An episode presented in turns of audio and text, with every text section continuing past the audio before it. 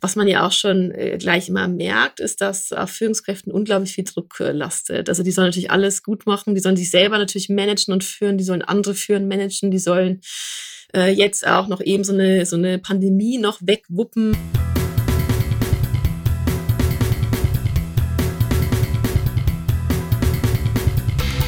Wissenschaft Dialog. Der CAU-Podcast. Moin moin, liebe Hörerinnen und Hörer zu Hause und an den mobilen Hörgeräten. Herzlich willkommen zu Wissenschaft Dialog, dem CAU Podcast. Mein Name ist Daniel Mumme und ich freue mich, dass Sie heute zuhören. Hand aufs Herz. Wer von Ihnen hat sich noch nie über seine Führungskraft geärgert? Dachte ich mir. Und es ist auch vollkommen normal, dass dies von Zeit zu Zeit geschieht, denn, um einmal mit einer Plattitüde in diesem Podcast zu starten, nobody is perfect. Und das gilt selbstverständlich auch für die vorgesetzte Personen, auch im Bereich der Wissenschaft und auch im Bereich der Lehre. Problematisch wird es eigentlich nur dann, wenn ein Gefühl der Unzufriedenheit im Arbeitsalltag zum Standard wird. Das kann natürlich viele verschiedene Gründe haben, die meist hochgradig individuell sind. Aber, und auch das ist Teil der Wahrheit, häufig liegt es auch daran, dass die jeweilige Führungskraft nun ja schlecht führt. Und dabei ist aber die Führung von Teams, der Name sagt es schon, elementare Aufgabe einer Führungskraft. Tja, und äh, da diese Fragen nach guter Führung und äh, schlechter Führung so viele von uns äh, fast jeden Tag berühren, trifft es sich ganz gut, dass äh, sich unser heutiger Gast, auf den ich mich sehr, sehr freue, schon seit vielen, vielen Jahren äh, in diesem Themenfeld tummelt. Und äh, die Rede ist hier von Claudia Büngeler, die bereits seit 2017 bei uns als Professorin am Lehrstuhl für Organisation und Personal tätig ist. Und äh, sie Sie beschäftigt sich eben mit der Frage, ähm, was unterscheidet eigentlich gute Führung von schlechter Führung? Und das Besondere ist, dass sie dabei nicht nur das Verhalten von den Führungskräften in den Blick nimmt, sondern sie stellt auch Fragen nach dem Wohlbefinden von Führungskräften, nimmt also auch den anderen Blickwinkel, den Blickwinkel der Führungsebene ein in ihren wissenschaftlichen Untersuchungen. Denn, so hat sie herausgefunden, ein kleiner Spoiler, wenn eine Führungskraft schlecht führt, so kann das auch wiederum Auswirkungen darauf haben, wie sich die jeweilige Führungskraft selber fühlt. Und unter anderem darüber werden wir uns heute unterhalten und dabei natürlich auch erfahren, welche Arten von Führungsstilen es eigentlich gibt, im guten wie im schlechten Sinne. Bevor wir aber in den Dialog treten wollen, ein paar biografische Eckdaten zu unserem Gast. Curriculum Vitae. Unser Gast im Kurzporträt. Claudia Büngeler hat Psychologie an der Katholischen Universität Eichstätt-Ingolstadt und der Albert-Ludwigs-Universität Freiburg im Breisgau studiert. Nach ihrem Diplomabschluss 2008 promovierte sie an der Jacobs University in Bremen und der Freien Universität Amsterdam in Betriebswirtschaftslehre und Sozial- und Organisationspsychologie. Im Anschluss arbeitete sie am Lehrstuhl für Personalmanagement und Führung der Universität Mannheim und war Assistenzprofessorin für Human Resource Management und Organizational Behavior an der Business School der Uni in Amsterdam. Mit ihrer Dissertation mit dem Titel Unlocking the Potential of Teams, an Integrated Approach to Leadership and Team Diversity gewann sie den Dissertationspreis der Fachgruppe Arbeits-, Organisations- und Wirtschaftspsychologie der Deutschen Gesellschaft für Psychologie.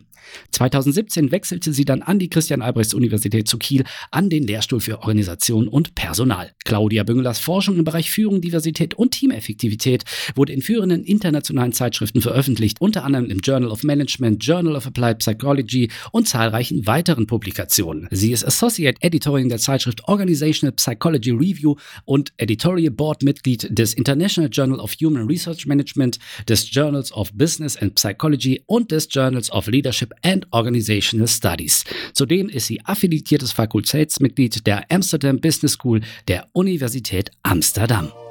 Curriculum Vitae. Unser Gast im Kurzporträt. Ja, hallo Frau Professorin äh, Büngeler. Herzlich willkommen hier bei uns im CAU Podcast. Hallo. Hallo, ja, schön, dass das geklappt hat. Ähm, wir beide wollen uns heute ein bisschen unterhalten über das Thema Führung, über gute Führung, schlechte Führung, ähm, was die Wissenschaft aktuell sagt zum Thema Führung. Ähm, wann ist man zum Beispiel eine gute Führungskraft, eine schlechte Führungskraft? Aber ich will da gar nicht so weit äh, jetzt vorwegnehmen an der Stelle, sondern ich möchte mit einer etwas äh, persönlicheren Frage einsteigen, wenn Sie mhm. mir das gestatten. Und Gerne. zwar Sie äh, haben äh, in Freiburg studiert, äh, sind dann ähm, nach, nach Bremen gegangen, haben auch äh, viel an der Uni Amsterdam studiert, hatten aber in ihrem Lebenslauf auch immer ähm, Schnittmengen mit der Wirtschaft, weil, weil sie in Wirtschaftsunternehmen auch gearbeitet haben. Und meine mhm. Frage ist, äh, lange Einleitung, äh, in Ihrer langen Berufserfahrung, ist Ihnen einmal eine Führungskraft begegnet, die Sie nachdrücklich beeindruckt hat? Mhm. Ähm, ja, glücklicherweise. Denn äh, es wäre irgendwie auch sehr, sehr schade, wenn äh, bei den verschiedenen Stationen äh, keine Person dabei gewesen wäre, die irgendwie auch Eindruck hinterlässt. Auf jeden Fall. Mhm. Und äh, verschiedene Personen haben auf verschiedene Arten und Weisen Eindruck hinterlassen, aber ähm, eine bestimmt ganz besonders. Also das, äh, das kann ich auch bis heute noch bestätigen, dass, ähm, ja, dass es äh, doch Führungskräfte gibt, die äh, vielleicht auch über viele Jahre hinweg äh, wirklich Einfluss nehmen können und, und stark Einfluss nehmen können. Jetzt wäre meine Anschlussfrage, hat diese Person denn einen positiven oder einen negativen Eindruck hinterlassen? Genau, also diese Person, äh, die äh, war wirklich äußerst positiv. Ähm, das war eine super klasse Führungskraft und na, da nimmt man auch viel mit. Ähm, ja. Ich habe aber auch schon das Gegenbeispiel erlebt und es hat mich jetzt weniger beeindruckt, sondern eher abgeschreckt. Und okay. auch da natürlich ist irgendwie auch die, die Forschung gegebenenfalls auch minimal inspiriert. Okay, ja, das, äh, da, da, darauf könnte man kommen, wenn man nachdenkt. Ähm, genau. Lassen wir uns einmal bei dem Positivbeispiel aber noch bleiben. Mhm. Ähm, warum hat diese Führungskraft einen positiven Eindruck hinterlassen. Was hat sie denn ausgemacht? Warum würden Sie jetzt sagen, dass das, das war gut, ich bin gut geführt worden, also aus, aus Ihrer ganz mhm. persönlichen Sicht? Ja, Klar, es fällt mir immer etwas schwer, hier meine Forschungserkenntnisse beiseite zu lassen. Das aber, verlange ich auch gar nicht. Ähm, es ist auch gar nicht so abweichend, aber was da wirklich für mich äh, besonders im Vordergrund war, war eben die, die Beziehungsqualität. Ja. Also wir hatten eine super gute ähm, Arbeitsbeziehung und äh, Punkt zwei, der Humor. okay. Die äh, Person hat äh, einfach einen ganz tollen Humor, beziehungsweise einen Humor, der einfach sehr gut mit meinem übereinstimmt. Und ja. äh, hatten wir einfach eine ganz hohe Passung. Ähm, also es fühlte sich dann nicht immer an wie Arbeit. War einfach auch, dass wir uns auch freundschaftlich begegnet sind und, und da wirklich richtig gut als Team äh, zusammen agieren konnten. Und das auch heute noch tun übrigens. Okay. Also wir sind auch heute ah, noch verbunden. Das heißt, ähm, im Prinzip gab es ein sehr, sehr gutes Arbeitsumfeld, in dem Sie sich bewegt haben. Und ähm, lag das denn würden Sie sagen, jetzt an der Führungskraft oder spielten auch noch andere Faktoren jetzt mit rein? Oder ja. würden Sie sagen, und jetzt können wir auch gerne schon wissenschaftlich werden, mhm. äh, es gibt einen Zusammenhang zwischen dem Verhalten der Führungskraft und dem Wohlbefinden auf der Arbeit? Ja, den Zusammenhang gibt es in der Tat und dazu forsche ich ja auch äh, sehr aktiv und viel. Ähm, und äh, wir wissen natürlich, dass Führungskräfte aber auch nicht äh, im luftleeren Raum agieren und sich verhalten, sondern natürlich spielt auch der Kontext eine Rolle. Also mhm. zum einen ist der Kontext wichtig, also inwiefern fühle ich mich jetzt von der Organisation als solche unterstützt, ähm, wie ethisch wird geführt im Unternehmen, äh, wie ist denn die Kultur, ähm, gibt es denn auch dann bestimmte Maßnahmen, die Mitarbeiterinnen und Mitarbeitern helfen, äh, sich zu entwickeln, sich weiterzubilden, ähm, produktiv zu sein, all dies spielt eine wichtige Rolle. Aber wir wissen auch, dass eben Führungskräfte da, die eben so eine unmittelbare Rolle im, ja, im, im Berufsleben von Personen einfach haben, dass die mhm. einfach besonders viel Auswirkungen haben. Wir wollen gar nicht sagen, dass andere Faktoren nicht wichtig sind, aber mhm. definitiv Führungskräfte spielen eine Rolle und ich glaube, jeder hat bestimmt ein bis viele Beispiele, wo das jetzt im positiven oder negativen Sinne der Fall war. Und selbst wenn eine Person praktisch nicht, äh, nicht führt oder so tut, als sei sie eigentlich gar nicht da, auch dann hat das eben Effekte. Und das zeigen wir eben sehr eindrücklich in groß angelegten Metastudien, also mhm. Studien, die wirklich alle Forschung, die existiert, aus verschiedenen Ländern, in verschiedenen Organisationskontexten zusammenfasst, äh, zeigen wir immer wieder, dass die Art der Führung eben äh, bedeutsame Zusammenhänge mit äh, dem Wohlbefinden von Mitarbeiterinnen und Mitarbeitern hat. Mhm.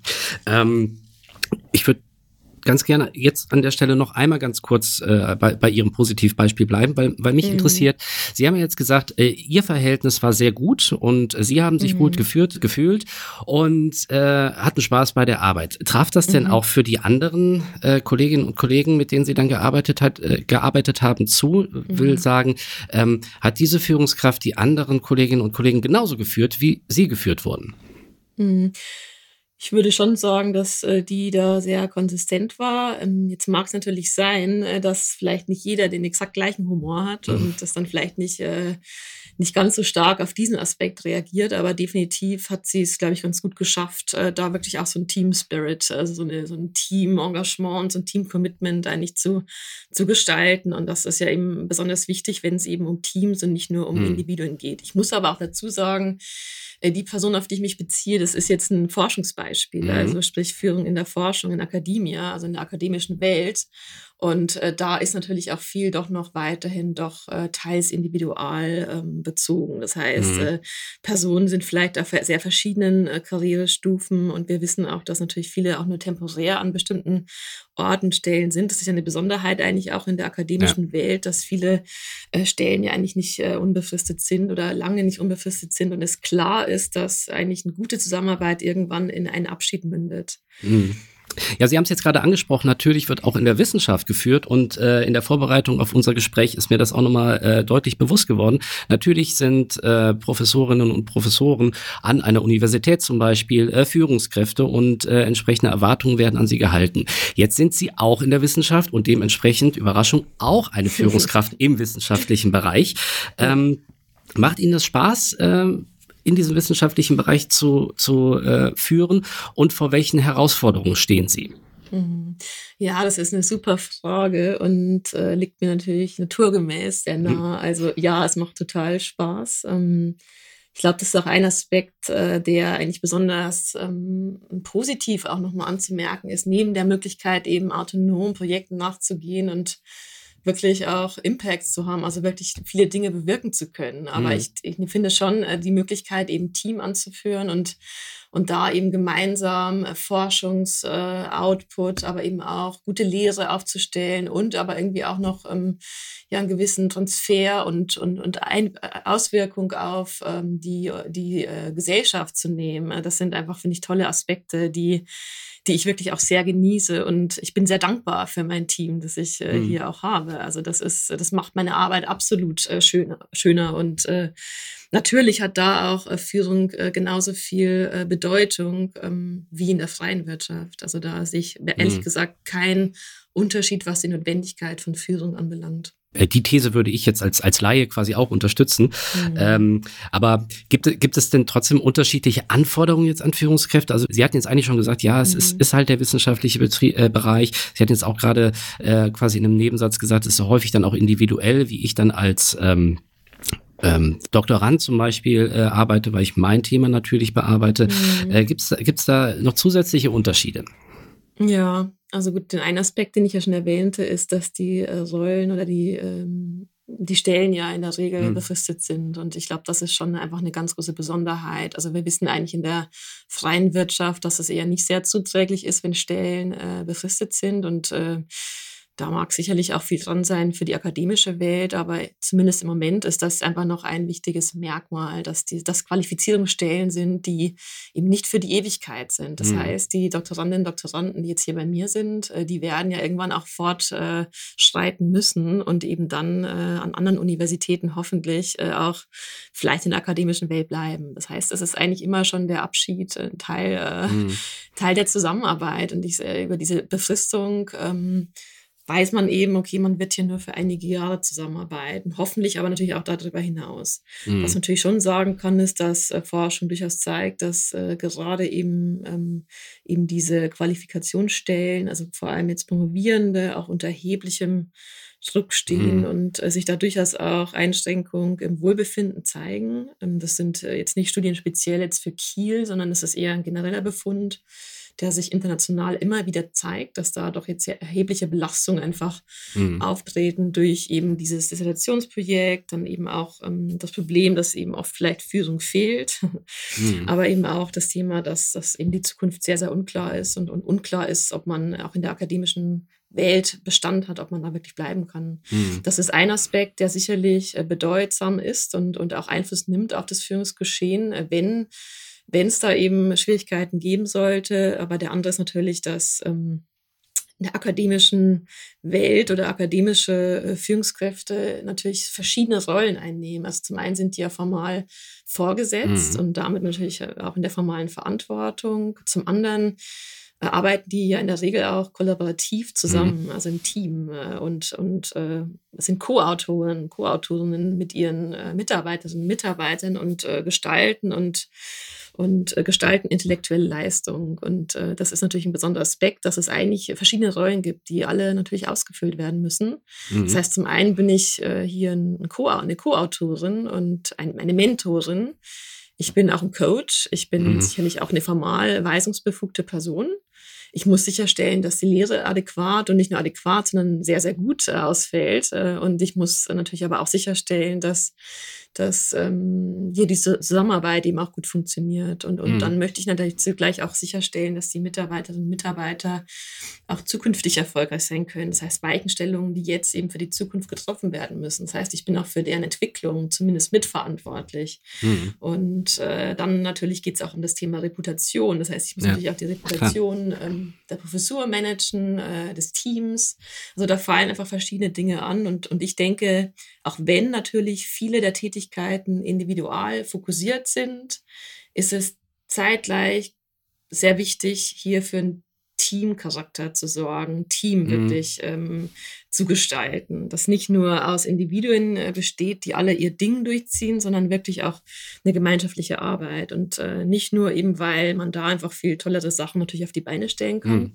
sondern auch, weil das einfach auch für alle einfach wichtig ist, für das Wohlbefinden aller am, am Ende sind sie sowas wie eine Managerin als Führungskraft. Ne? Sie haben ihr Team und, und müssen, müssen mhm. das managen und müssen sich dann, wie Sie jetzt gerade auch sagten, äh, denke ich mal, äh, auch, auch mit so profanen Sachen auseinandersetzen, äh, wie zum Beispiel Erfolg. Ne? Wann, wann, wann ist Ihr, Ihr Bereich erfolgreich? Ne? Jetzt in mhm. Ihrem Fall auf einer akademischen, auf einem akademischen Level. Ähm, und da könnte ich mir vorstellen, dass wir hier tatsächlich dann aber auch Parallelen haben zu Führungskräften jetzt in einem Unternehmen. Denn da mhm. geht es ja letztendlich auch darum, äh, Ziele, also widersprechen Sie mir, wenn das nicht so ist, mhm. ähm, aber trotzdem äh, Ziele quasi, die mir möglicherweise vorgegeben werden als Führungskraft umzusetzen und das Team so zu motivieren, dass sie, äh, dass es bereit ist, diese Ziele umzusetzen, im mhm. Idealfall effektiv und effizient effizient.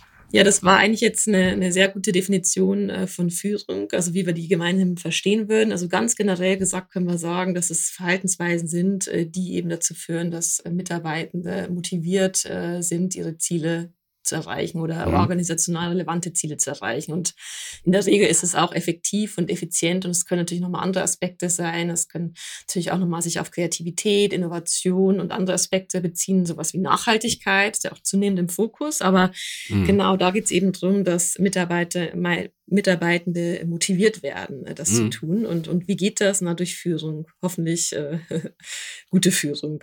Ähm, das, das ist vielleicht jetzt ein ganz guter Punkt, einmal ähm, aufzudröseln, vielleicht, vielleicht nochmal ein bisschen theoretischer zu werden.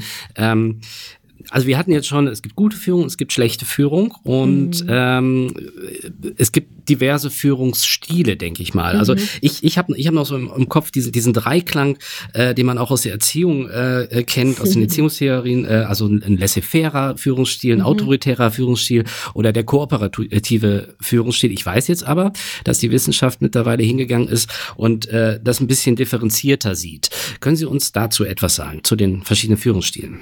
Hm, ja, sehr gerne.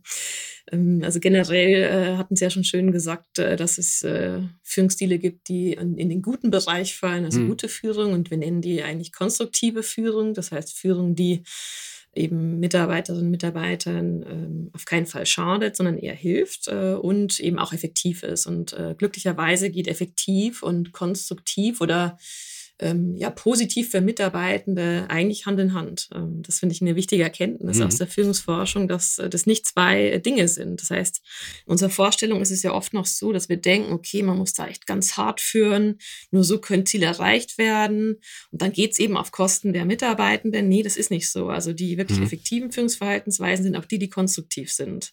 Mhm. Denn am Ende geht es ja nur mit den Mitarbeitenden und nicht, äh, nicht über diese hinweg. Und äh, mhm. das kann vielleicht ganz kurzfristig mal funktionieren, aber in aller Regel Regel. Und vor allem über die mittlere, längerfrist äh, geht das eben nicht anders. Und dann eben haben wir eben auch noch den Destruktivbereich. Aber ich fange mal einfach mit dem schönen äh, Konstruktivbereich an. Okay, also da werden eigentlich drei äh, so übergeordnete ähm, Arten oder Stile unterschieden. Also der erste Stil ist eigentlich der, ähm, der, der aufgabenbezogene Führungsstil. Das heißt, da geht es eben darum, Mitarbeitenden zu helfen, Ziele zu erreichen, ähm, eben zu schauen, okay, sind die Ziele klar? Sind die Aufgaben klar? Welche Hindernisse gibt es? Wie kann ich die Hindernisse aus dem Weg räumen? Also all diese Verhaltensweisen, die dazu beitragen, dass ähm, Ziele erreicht werden können. Und die würden wir eben so grob als aufgabenorientierte Führung immer zusammenfassen. Und, und, und da fällt aber übrigens auch drunter, ähm, dass man eben Rückmeldung gibt, also Feedback mhm, gibt Feedback, und, ja. und eben auch lobt. Äh, notfalls auch mal äh, tadelt, äh, wenn es eben sein muss. Aber auch da wissen wir, dass das Loben um Vielfaches äh, effektiver ist als das Tadeln. Das heißt. Ähm, aber, aber natürlich, wenn ich da kurz rein darf, aber natürlich nur, wenn es auch einen Grund gibt zu loben, oder? Absolut. Genau, und deshalb heißt nämlich der Führungsstil auch kontingente Belohnung. Das heißt, Belohnung soll wirklich auf das Verhalten folgen, das eben zu belohnen ist. Mhm. Und zwar möglichst unmittelbar und möglichst äh, ja in, in, Zusammenhang gebracht werden können. Äh, dann mhm. hat es eben besonderes, besondere Wirkung. Wenn es ein Lob ist auf ein Verhalten, das überhaupt nicht äh, belohnenswert war, dann verstärke ich ja eigentlich Verhalten, das sogar nicht unbedingt wieder gezeigt werden sollte. Das, das, und, und dann verpufft natürlich auch die gute mhm. Wirkung völlig. Ja. Das heißt, kontingente Belohnung ist ja wirklich wirklich das Schlagwort. Mhm. Aber, aber gleichzeitig, ähm, vielleicht nehme ich Ihnen jetzt was äh, vorweg, äh, mhm. aber ich sag mal, konstruktives Feedback und das Benennen von, von Fehlern, sage ich mal, also, also Fehlerkultur mhm. ist, finde ich zumindestens ähm, vollkommen unterschätzt, äh, das, das, das Thema. Mhm. Ähm, und ich, ich persönlich bin davon überzeugt, dass, dass es in vielen, vielen Bereichen wichtig ist, eine gute Fehlerkultur zu haben, äh, mhm. wo man dazu also auch offen ansprechen kann, äh, dass Fehler gemacht worden sind äh, und wo man auch bereit mhm. ist, Fehler einzugehen, also ein bisschen ins Risiko zu mhm. gehen. Das ist jetzt ein bisschen allgemein formuliert, aber im, im Kern meine ich das so. Ähm, wäre das jetzt auch quasi eine Eigenschaft von der Führungskraft, wenn sie in der Lage ist, dieses wirklich konstruktive Feedback zurückzugeben? Absolut. Äh, das ist eine ganz wichtige Aufgabe und ähm, ja, also Feedback ist immer noch so ein Thema, wo echt viele Führungskräfte auch mal so herumtänzeln. Mhm. Und eigentlich ist es ja eigentlich, wenn es äh, richtig äh, gemacht ist, wirklich ein Geschenk, äh, das man da weitergibt. Äh, denn ähm, ja, ein gutes Feedback bedeutet ja, dass es dem anderen wirklich genau aufzeigt, äh, welche Verhaltensweisen eben zum einen unbedingt wiedergezeigt werden sollten oder was eben besonders positiv war zum anderen aber auch eben Anhaltspunkte gibt, konkrete Anhaltspunkte, mhm. äh, wie in der Zukunft vielleicht noch effektiver agiert werden könnte.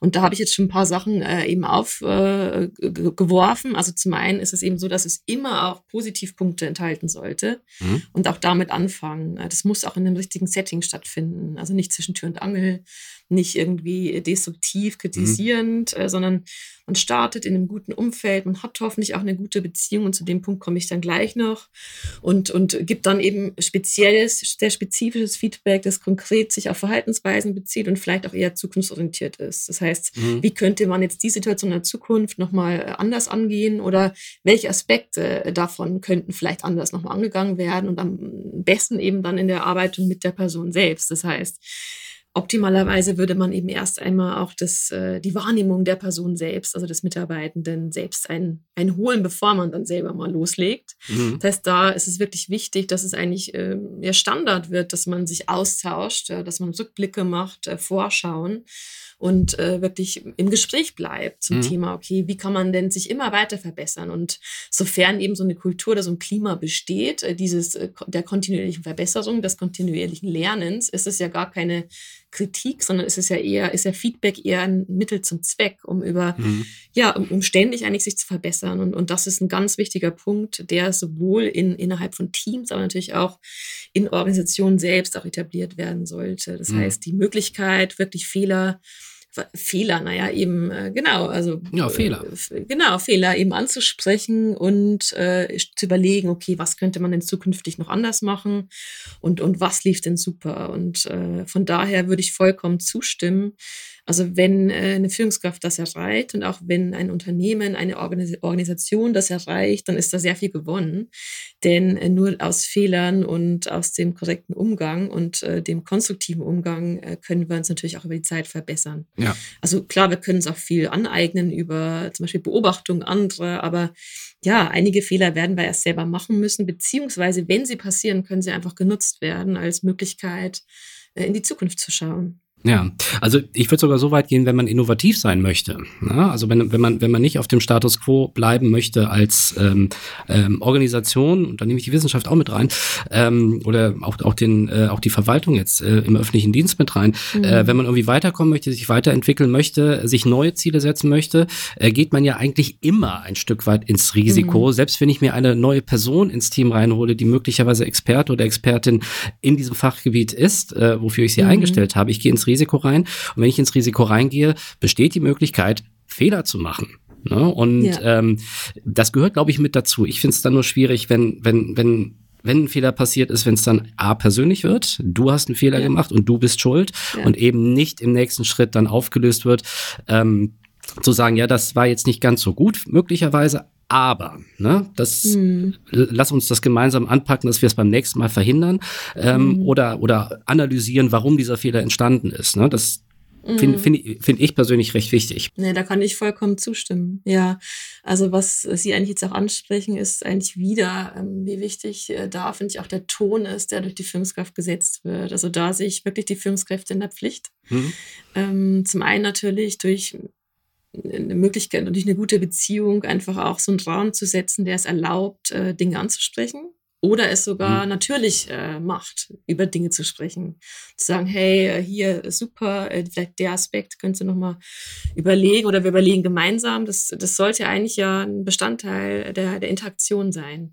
Und Punkt zwei aber natürlich auch das Rollenverhalten. Das heißt, äh, es geht natürlich nicht dann hier von Mitarbeitenden äh, zu verlangen, äh, ganz viel Feedback einstecken zu können äh, mhm. und das vielleicht auch nicht gut zu präsentieren, aber wovon ich immer abraten würde und dann selbst aber überhaupt nicht offen zu sein. Ich finde schon, dass auch die eigene Haltung eine wichtig, einen wichtigen Aspekt darin spielt, ob das äh, wirklich von Mitarbeitenden auch so angenommen und als glaubhaft gesehen wird. Ja, Glaub, Glaubhaftigkeit ist, glaube ich, ein, ähm, äh, ein gutes Stichwort hier. Ähm, denn wenn, also wenn meine Vorgesetzte Kraft nicht glaubwürdig ist, ähm, würde es mir auch schwer fallen, glaube ich, mich motivieren zu lassen und ähm, ne, dann umzusetzen, mhm. was er oder sie von mir denn dann möchte. Äh, Zumindest würde es mir dann nicht mehr so viel Spaß machen, glaube ich. Genau, walk the talk ist hier wieder das Stichwort. genau. Ähm, konstruktive Führung sind wir immer noch. Ähm, mhm. Was gibt's denn noch? Ja, genau. Also aufgabenorientierte Führung, die hatten wir jetzt ja mhm. wirklich schön äh, besprochen und äh, die ist ja auch weiterhin wichtig. Also das ist nichts, was jetzt irgendwie weniger wichtig wird über die Zeit. Ist weiterhin schon als eine konstruktive und effektive Art der Führung angesehen. Mhm. Das zweite große Cluster oder die zweite große Gruppe, das ist die beziehungsorientierte Führung. Die hat viele verschiedene Namen schon mhm. bekommen, aber eigentlich geht's immer darauf zurück, okay, man hat eben eine gute Arbeitsbeziehung äh, kümmert sich um die Mitarbeitenden, äh, weiß Bescheid, also hat irgendwie auch so ein offenes Ohr und ist einfach ansprechbar und freundlich. Das sind ja eigentlich absolute Grundlagen des menschlichen Miteinanders, aber dennoch so sehen sagen, wir, ja? dass das nicht immer so der Fall ist, notwendigerweise. Mhm. Und, und, und das ist ja eigentlich, das hört sich fast für viele an, als sei das irgendwie zu äh, banal oder, oder klar, um es überhaupt zu erwähnen. Aber das ist eine hocheffektive Art der Führung, äh, die wirklich eigentlich, finde ich, immer im Mix sein sollte. Mhm. Äh, Mix sagen Sie gerade jetzt, ne? also wir haben, wir haben, jetzt zwei verschiedene, ich sag mal, unter, mhm. Untercluster haben Sie es genannt von konstruktiver Führung. Äh, stehen ja. die für sich alleine oder äh, können wir das so verstehen, dass äh, die, die Menge dieser Cluster die, die gute konstruktive Führungskraft ausmacht? Oder kann man wirklich sagen, nee, es gibt diesen Führungstyp, der zum Beispiel aufgabenorientiert ist, äh, aufgabenorientiert führt und es gibt äh, äh, eine Führungskraft, die den anderen Cluster bedient? Ja. Also es gibt tatsächlich alles. Also wir sehen ja durchaus, dass ähm, man vielleicht auf verschiedene, auf, eine, auf verschiedene Arten erfolgreich sein kann. Ich glaube auch, dass man das auch ein bisschen weiß, wenn man sich mal seine eigenen Führungskräfte in der Vergangenheit vor Augen ruft. Äh, die können ja durchaus anders, äh, etwas anders agiert haben und dennoch äh, zu einem guten Ergebnis gekommen sein mhm. innerhalb dieses konstruktiven Clusters, sage ich jetzt mal so. Mhm. Und was wir eben sehen, ist, dass sowohl äh, es Personen gibt, die eben sowohl beziehungs- als auch aufgabenorientiert führen oder eben welche, die eher mehr zum einen als zum anderen tendieren. Also die sind als unabhängig anzusehen und die können aber auch kombiniert werden. Mhm. Und ich mhm. würde auch, wenn ich jetzt mal selber äh, über mich nachdenke, schon auch denken, dass ich äh, sowohl einen Fokus auf die Aufgabe als auch auf die Beziehung lege. Ich hoffe aber, jetzt äh, bekomme ich dann nicht äh, ein anderes Feedback aus dem Team. Ähm, genau. Muss ich möglicherweise als Führungskraft äh, gegenüber verschiedenen Personen in meinem Team verschiedene Rollen einnehmen, um gut zu führen?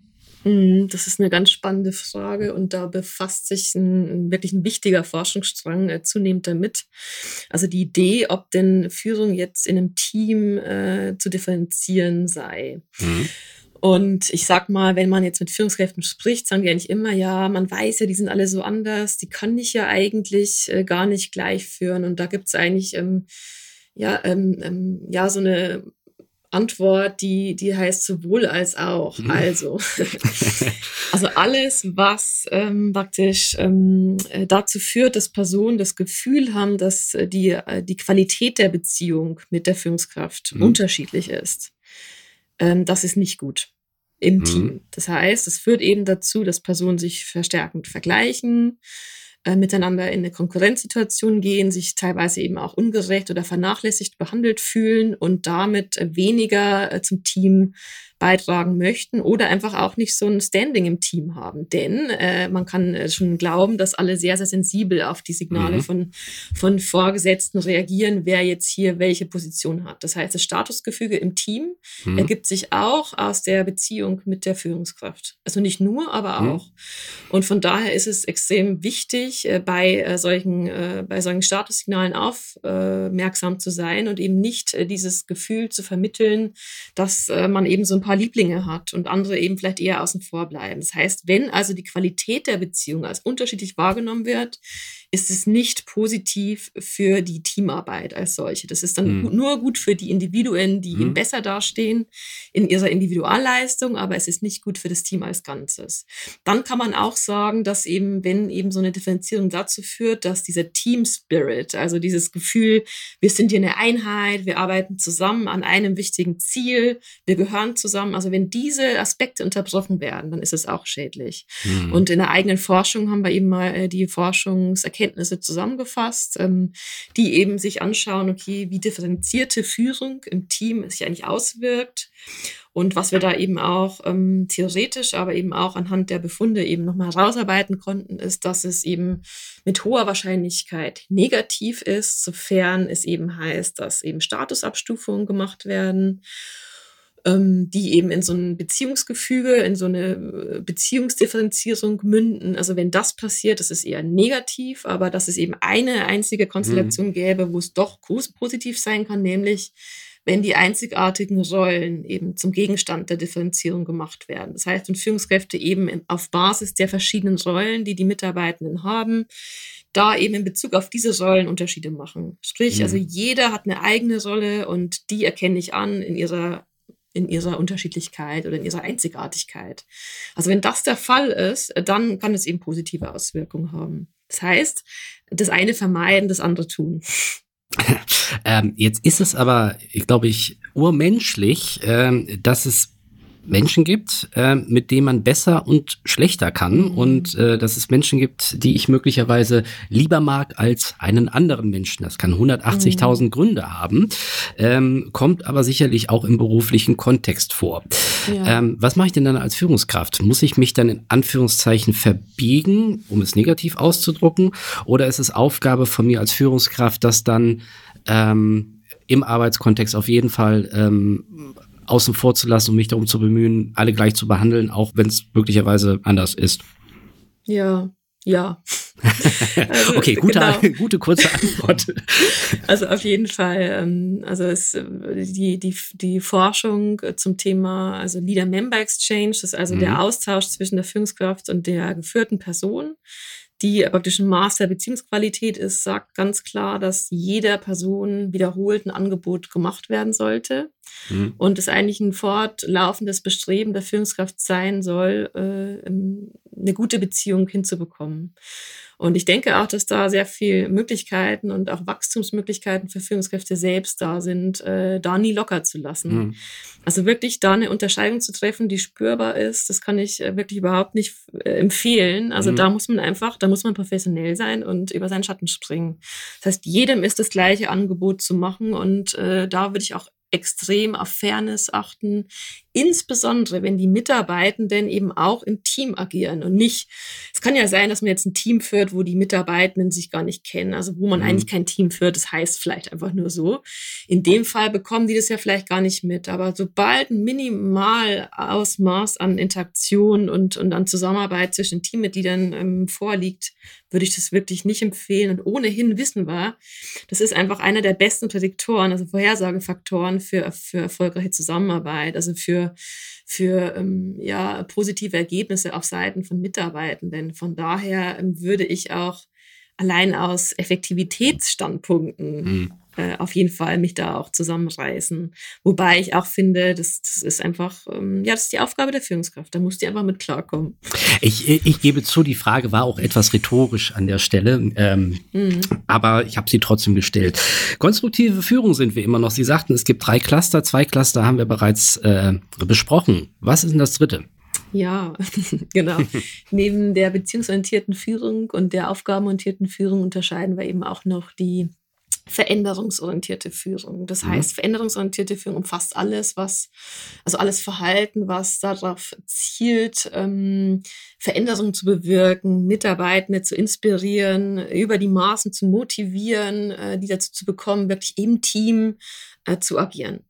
Und das ist eben der Bestandteil eben des äh, veränderungsorientierten Clusters. Und äh, da wissen wir eben auch aus, aus ja, vielen, vielen Studien und vielen auch Metastudien, äh, dass das eben auch ähm, sehr positiv mit, mit verschiedenen Ergebnissen äh, korreliert, also im Zusammenhang steht. Also mhm. das ist auf jeden Fall auch ein Cluster, das sich immer wieder als, als höchst wirksam erweist. So, jetzt haben wir gesprochen über gute Führung, über konstruktive Führung und ähm, mir fällt immer auf, dass, dass wenn man so liest, ne, Führung, ne, wenn ich bei Google eingebe äh, Führung, dann, dann suche ich, suche ich häufig auch nach guter Führung. Es wird immer gesprochen, was ist gute Führung. Aber die Kehrseite ist ja, dass es auch negative, also schlechte Führung gibt. Und äh, mhm. äh, ich habe äh, ich hab auch in Vorbereitung zu dem zu, zu, zu unserem Gespräch heute habe ich habe ich so eine so eine so eine Umfrage gefunden von vom Forsa Institut. Da sagen äh, knapp 30 Prozent oder um genau zu sein 28 Prozent der Befragten dass sie aufgrund der Führungskraft schon darüber nachgedacht haben, äh, den Job zu wechseln. Das heißt, sie sind ja. offensichtlich unzufrieden mit der Führungskraft. Ich finde, 30 mhm. Prozent ist gar nicht so wenig, denn den Schritt zu sagen, ich wechsle jetzt den Job, ist ja nochmal ein anderes Level, als zu sagen, ich bin unzufrieden aktuell und mhm. äh, meine Führungskraft ist nicht gut oder ich nicht gut zu mir. Deswegen, ach, ich rede schon wieder so viel. Schlechte Führung. Was können Sie dazu sagen? Hm. Ja, ähm, also dieses Statement, äh, das äh, finde ich super. Ähm, auch dazu eben forschen wir aktuell auch wieder in einer groß angelegten Metastudie und tatsächlich, also der Zusammenhang, der zeigt sich, der zeigt sich stärker mit der Intention, äh, das Unternehmen oder die Organisation zu verlassen, als mit dem tatsächlichen Fluktuationsverhalten, was ja auch logisch ist, mhm. denn also nur weil ich jetzt mich mit dem Gedanken trage, muss ich es ja noch nicht umsetzen, aber definitiv äh, sehen wir, ähm, dass äh, Führungskräfte äh, und auch deren Verhalten wirklich äh, ja, Bedeutung haben, jetzt im positiven und negativen Sinne. Und äh, deshalb ist es eben so wichtig, sich damit zu beschäftigen. Das ist übrigens auch immer eine Frage, die ich jetzt in meinen äh, Unterrichtsveranstaltungen stelle, mhm. wenn es um das Thema Führung geht und wir uns in Richtung destruktive Führung bewegen. Also wenn ich sage so, was äh, haben Sie denn Beispiele von destruktivem Verhalten? Also selbst äh, auf diesem Level äh, von Personen, also die noch relativ begrenzt äh, mhm. vielleicht im Arbeitsleben standen, gibt es oft eben schon Beispiele von wirklich schlechtem Führungsverhalten. Mhm. Es ist nicht so, dass das nur ganz selten vorkommt, sondern es ist äh, etwas, was wir eigentlich viel mehr diskutieren müssten. Mhm. Äh, und, und, und deshalb auch, weil wir eben sehen, dass ähm, die Auswirkung auf ähm, jetzt äh, das negative Wohlbefinden, also sprich Burnout, mhm. Depression und andere Aspekte, äh, stärker ist von äh, destruktivem Verhalten als von konstruktivem. Und mhm. deshalb äh, ist das eben mir ein ganz großes Anliegen, dieses Thema mehr in den Fokus der Aufmerksamkeit zu bringen. Und mhm. äh, möchte jetzt vielleicht mal kurz erklären, was es überhaupt für, ja, für Arten gibt. Also hier unterscheiden wir statt drei äh, verschiedenen Gruppen zwei. Und äh, das eine ist eben so ein aktiv-destruktives Cluster, das andere wäre das passive mhm. Cluster. Mhm. Also aktiv-destruktiv, das kann man sich, glaube ich, auch sehr gut vorstellen. Das sind eigentlich alle Arten von Verhaltensweisen, die eben Mitarbeitenden schaden, und zwar intentional schaden oder zumindest wahrgenommen intentional. Das mhm. hier ähm, wird wahrgenommen, dass, dass, dass der Versuch wirklich auch aktiv unternommen wird. Und in der Regel nicht nur einmal, sondern wiederholt oder, oder über einen längeren Zeitraum. Da kann man sich jetzt vorstellen, dass die Führungskraft zum Beispiel sehr zynisch oder hyperkritisch, äh, gängelnd mhm. agiert, äh, jetzt als eine milde Form, aber eben auch ähm, ja, missbräuchlich, ähm, verächtlich, ähm, exploitativ, also ausbeuterisch agiert. Mhm. All diese Verhaltensweisen würden darunter fallen. Das wäre das aktiv-destruktive Cluster. Es gibt aber ähm, eben auch. Noch, äh, da, ja. Ganz, ganz kurz nachgefragt. Also aktiv, aktiv heißt das denn, dass mir das als Führungskraft bewusst ist, dass ich dieses Verhalten an den Tag lebe, lege? Oder sind wir hier auf einer, auf einer, auf einer, ich sag mal, Metaebene, ähm, wo man ganz objektiv dieses Führungsverhalten äh, einfach beurteilt und anhand der Handlungen sagt, das ist jetzt äh, aktiv destruktiv? Also ja. anders, anders gefragt, spielt es eine Rolle, dass die Führungskraft weiß, dass sie aktiv destruktiv handelt? Das sind eigentlich ja nochmal zwei Paar Stiefel, aber man mhm. kann definitiv sagen, dass äh, die Führungskraft ähm, das nicht immer selber so wahrnehmen muss. Mhm. Und generell können wir sagen, in der Führungsforschung, wenn wir äh, eine Führungskraft und eine mitarbeitende Person befragen äh, bezüglich des gleichen Führungsverhaltens, äh, also dem, das eben die Person gezeigt hat und dem, wie es eben wahrgenommen wird, dass auch da einfach erhebliche Abweichungen vorliegen. In der Regel kann man sich ja gut vorstellen, selbstdienlich werden Führungskräfte sich eher als positiv und als weniger negativ einschätzen. Mhm. Das ist einfach so mal ein genereller Effekt, der ja auf jeden Fall ganz gut erklärbar ist. Zum Beispiel finden sich Personen selbst visionärer, als in der Regel wahrgenommen werden. Mhm. Und eben auch als weniger destruktiv. Das heißt, da würde ich hier schon mal Abstriche machen. Am Ende ist es aber so, dass äh, schon die Wahrnehmung äh, von Mitarbeitenden, dass sie eben destruktiv behandelt werden, äh, schon auch, äh, dass diese das sind, die eben den Effekt vermitteln. Das heißt, die dazu führen, dass negative Auswirkungen sich zeigen. Und so gesehen stützt sich das eben vor allem auf die Wahrnehmung. Das heißt, als Führungskraft kann man selbst vielleicht sagen, ich sage jetzt auch mal Thema Missbrauch oder ähm, anzügliche Bemerkungen, die mhm. auch schon in eine destruktive Führung fallen würden die, die werden vielleicht auch so anders interpretiert. Und man sagt, ach, da habe ich doch nur einen kleinen Spruch gemacht, ach, das muss man doch aushalten. Ähm, ja. Da wird nicht immer äh, wahrgenommen, wie schädlich das eigentlich sein kann. Aber ähm, äh, genau, bei der, bei der mitarbeitenden Person kommt es aber eben als schädlich an, als missbräuchlich an und wird auch als intentional angesehen. Das heißt nicht was, was einem jetzt vielleicht noch zufällig äh, passiert ist. Ich sag mal, es kann ja mal sein, dass man sich in einem Konflikt äh, ein, ein einziges Mal äh, vielleicht anders verhalten hat, als man das sonst mhm. tun würde. Und damit schließe ich jetzt aber auch explizit Missbrauch zum Beispiel aus. Das ist mhm. natürlich nie in Ordnung. Aber man hat vielleicht einmal sich anders verhalten, als man sonst tun würde. Und äh, es ist genau klar, dass das eigentlich nicht dem eigenen Verhalten entspricht. Mhm. Dann würden Mitarbeitende in der Regel das auch so äh, anerkennen und das auch wissen und dann nicht von der missbräuchlichen Führung sprechen. Mhm. In der Regel ist es so, dass diese Verhaltensweisen natürlich immer wieder, vielleicht auch über die Zeit sich aufbauend oder über einen längeren Zeitraum äh, eben äh, sich zeigen und dass dann eben auch dieses Urteil gefällt wird, okay, das ist hier wirklich destruktives Führungsverhalten. Und wie gesagt, es fängt von kleineren Verhaltensweisen an, die aber auch in der Summe wirklich extrem schädlich sein können, bis zu extrem großen äh, Verhaltensweisen, wie zum Beispiel äh, ja ähm, also ein Mobbing, also ein aktives mhm. Mobbing oder eben ständig die äh, Erfolge der Mitarbeitenden als eigene ausgeben oder eben andere Arten mhm. von despotischem Verhalten. Also da es gibt die Bandbreite ist fast unendlich. Mhm. ähm, ich würde gerne noch mal bei der Wahrnehmung noch mal eine Nachfrage stellen und zwar mhm. Ähm, Wahrnehmung ist, ist, ist ja sehr individuell. So. Mhm. Und äh, was Sie uns jetzt gerade schon gesagt haben, es kann sein, dass, dass die Führungskraft eine andere Wahrnehmung hat als äh, die Mitarbeitenden. Jetzt mhm. äh, habe ich da aber die These rausgelesen, äh, die Mitarbeitenden an der Stelle haben recht und die Führungskraft sieht es nicht. Jetzt gibt's aber auch den Fall, mhm. dass die Mitarbeitenden objektiv gesehen äh, die Führungskraft falsch einschätzen. Häufig nicht das gesamte Team, sondern eher Einzelpersonen. Was mache ich denn in so mhm. einem Fall als Führungskraft? Ja, das ist eine ganz wichtige Frage und übrigens auch nochmal zum vorangegangenen Thema. Es gibt natürlich dennoch den Fall, auch wenn ich als Führungskraft unendliche Beziehungsangebote mache, äh, mhm. es gibt natürlich immer noch äh, die Möglichkeit, dass eine Person einfach ja, dass da die Zusammenarbeit einfach nicht gelingen kann. Also die sich einfach nicht Ja. äh, an Absprachen hält oder einfach nicht auf dem Level performt. Und dann äh, gilt es natürlich auch äh, für die Managementrolle, dann Konsequenzen zu ziehen. Mhm.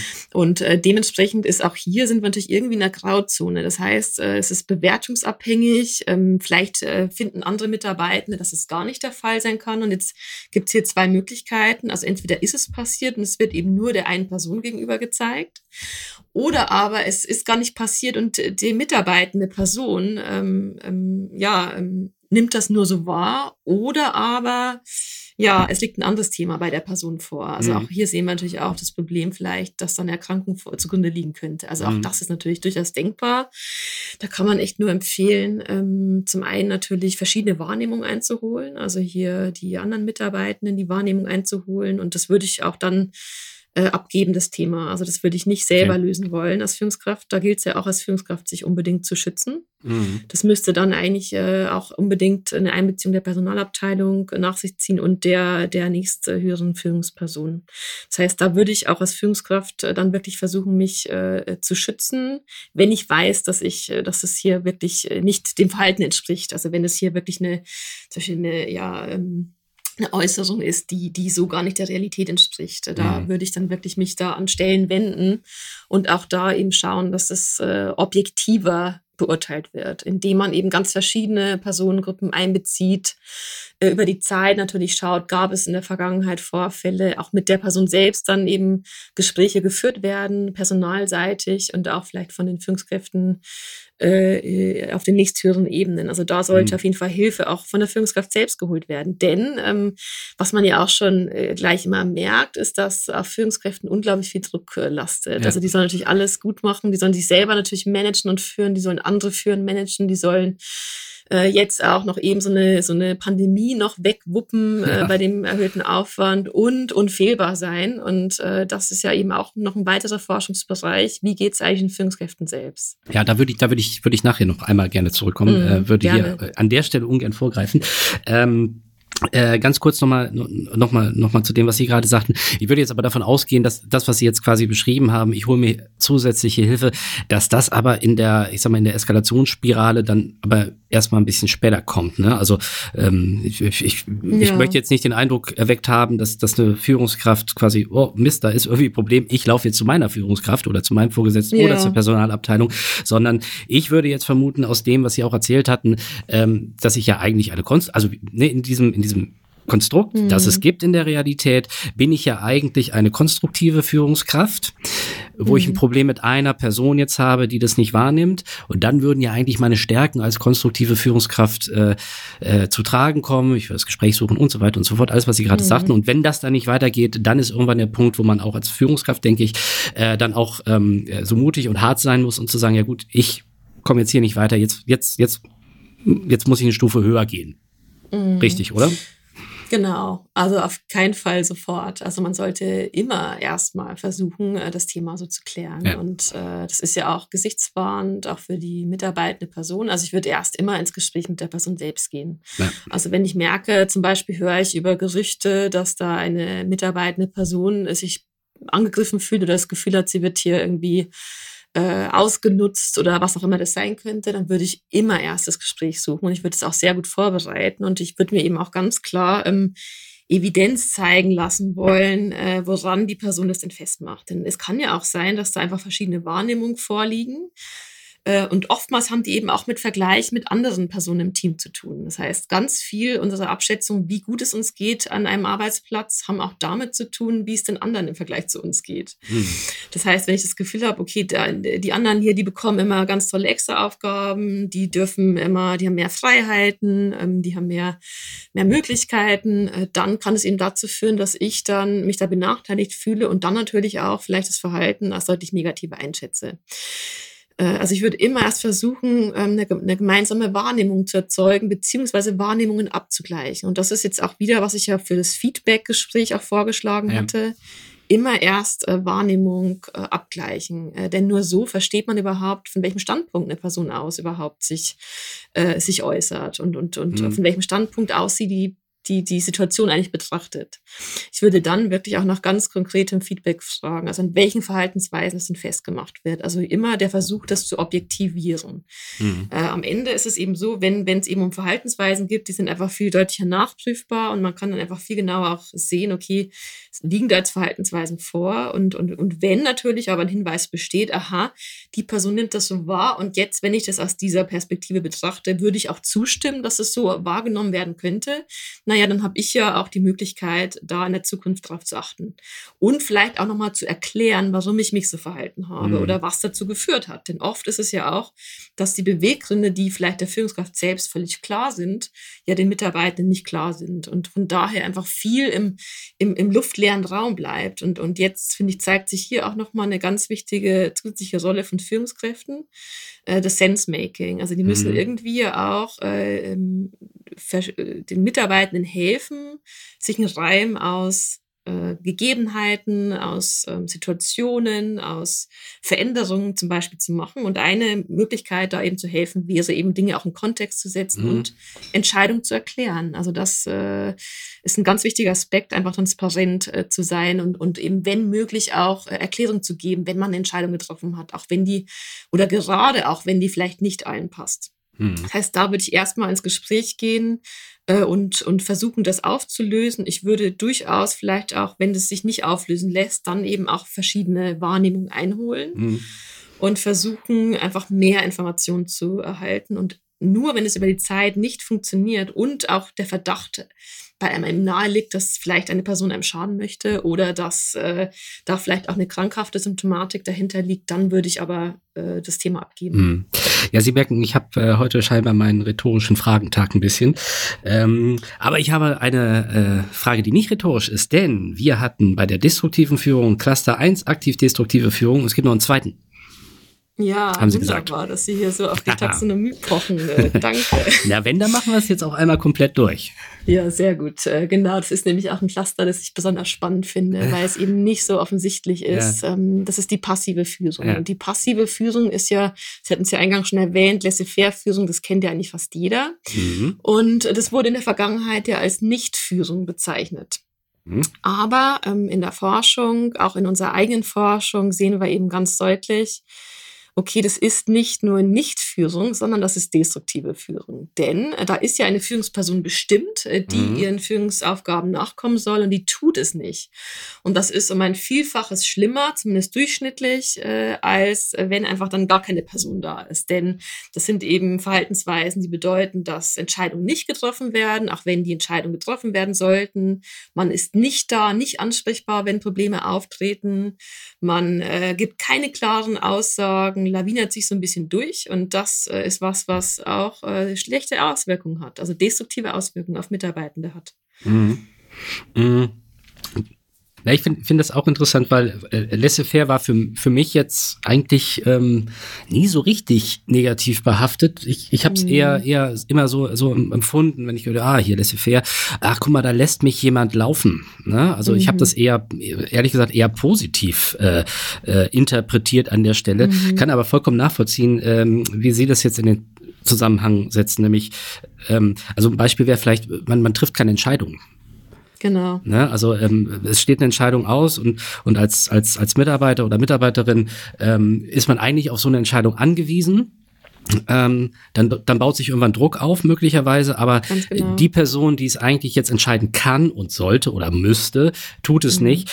Und ähm, da, dann leidet natürlich auch die Effektivität der Arbeit dann drunter. Ja. Also, ne? also ja, nicht nur, auch das Wohlbefinden und, und ja, was ja, wir klar. da sehen, dass Hauptmechanismen einfach sind, dass Personen einfach einen starken Rollenkonflikt erleben. Also die müssen dann hier äh, informell führen oder selbst eben diese Entscheidung treffen, weil eben die Führungsperson es nicht tut, sonst rennt alles gegen die Wand. Mhm. Äh, und eben auch dieses Thema Ambiguität und dieser Rollenkonflikt. Also da, das ist ganz konfliktär für, ja. für Personen, wenn sie unter so einer Führungskraft arbeiten.